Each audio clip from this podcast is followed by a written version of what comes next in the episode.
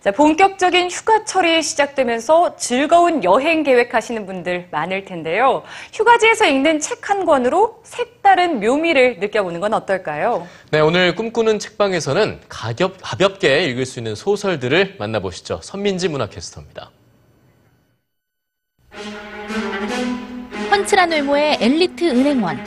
누가 봐도 아까운 품절남인 니토 도시미가 아내와 딸을 죽인 살인범으로 법정에 섭니다. 이유는 집에 책을 놓을 공간이 없다는 것. 말도 안 되는 살해 동기에 거부감부터 들지만 도대체 왜 라는 궁금증이 소설 속으로 빠져들게 합니다.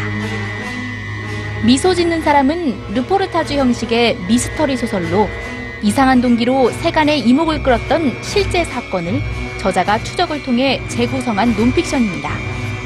이 추리 소설하면 일단은 그 얼마 안 되는 돈으로 좀 많은 시간을 되게 재미있게 보낼 수 있는 killing time용으로 되게 적합하다고 볼 수 있고 그것 말고도 사회파 추리 소설 같은 경우에는 우리가 흔히 외면하기 쉬운 사회의 어두운 부분이라든가 문제점을 환기시킬 수 있는 장치이기 때문에 그런 면에서 추리 소설을 읽는 재미가 있다고 생각을 합니다.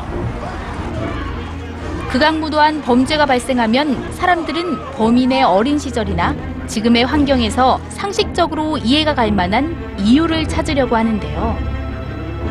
무언가를 이해하지 못했을 때 느끼는 불안감에서 벗어나기 위해 이해한 척 하거나 납득하지 못하는 사실은 아예 받아들이지도 않는 우리 사회의 잘못된 군상들을 꼬집습니다. 마법, 유령, 악몽처럼 초자연적인 현상이나 비현실적인 사건들을 다루는 19세기 가장 독특한 장르, 환상문학.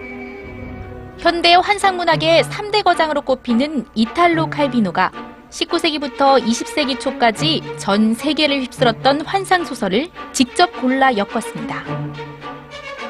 지니의 요술램프를 떠올리게 하는 로버트 로이스 스티븐슨의 악마의 호리병. 눈먼 채 태어나고 색도 빛도 없는 집에 사는 눈먼 사람들의 이야기. 허버트 조지 웰스의 눈먼 자들의 나라.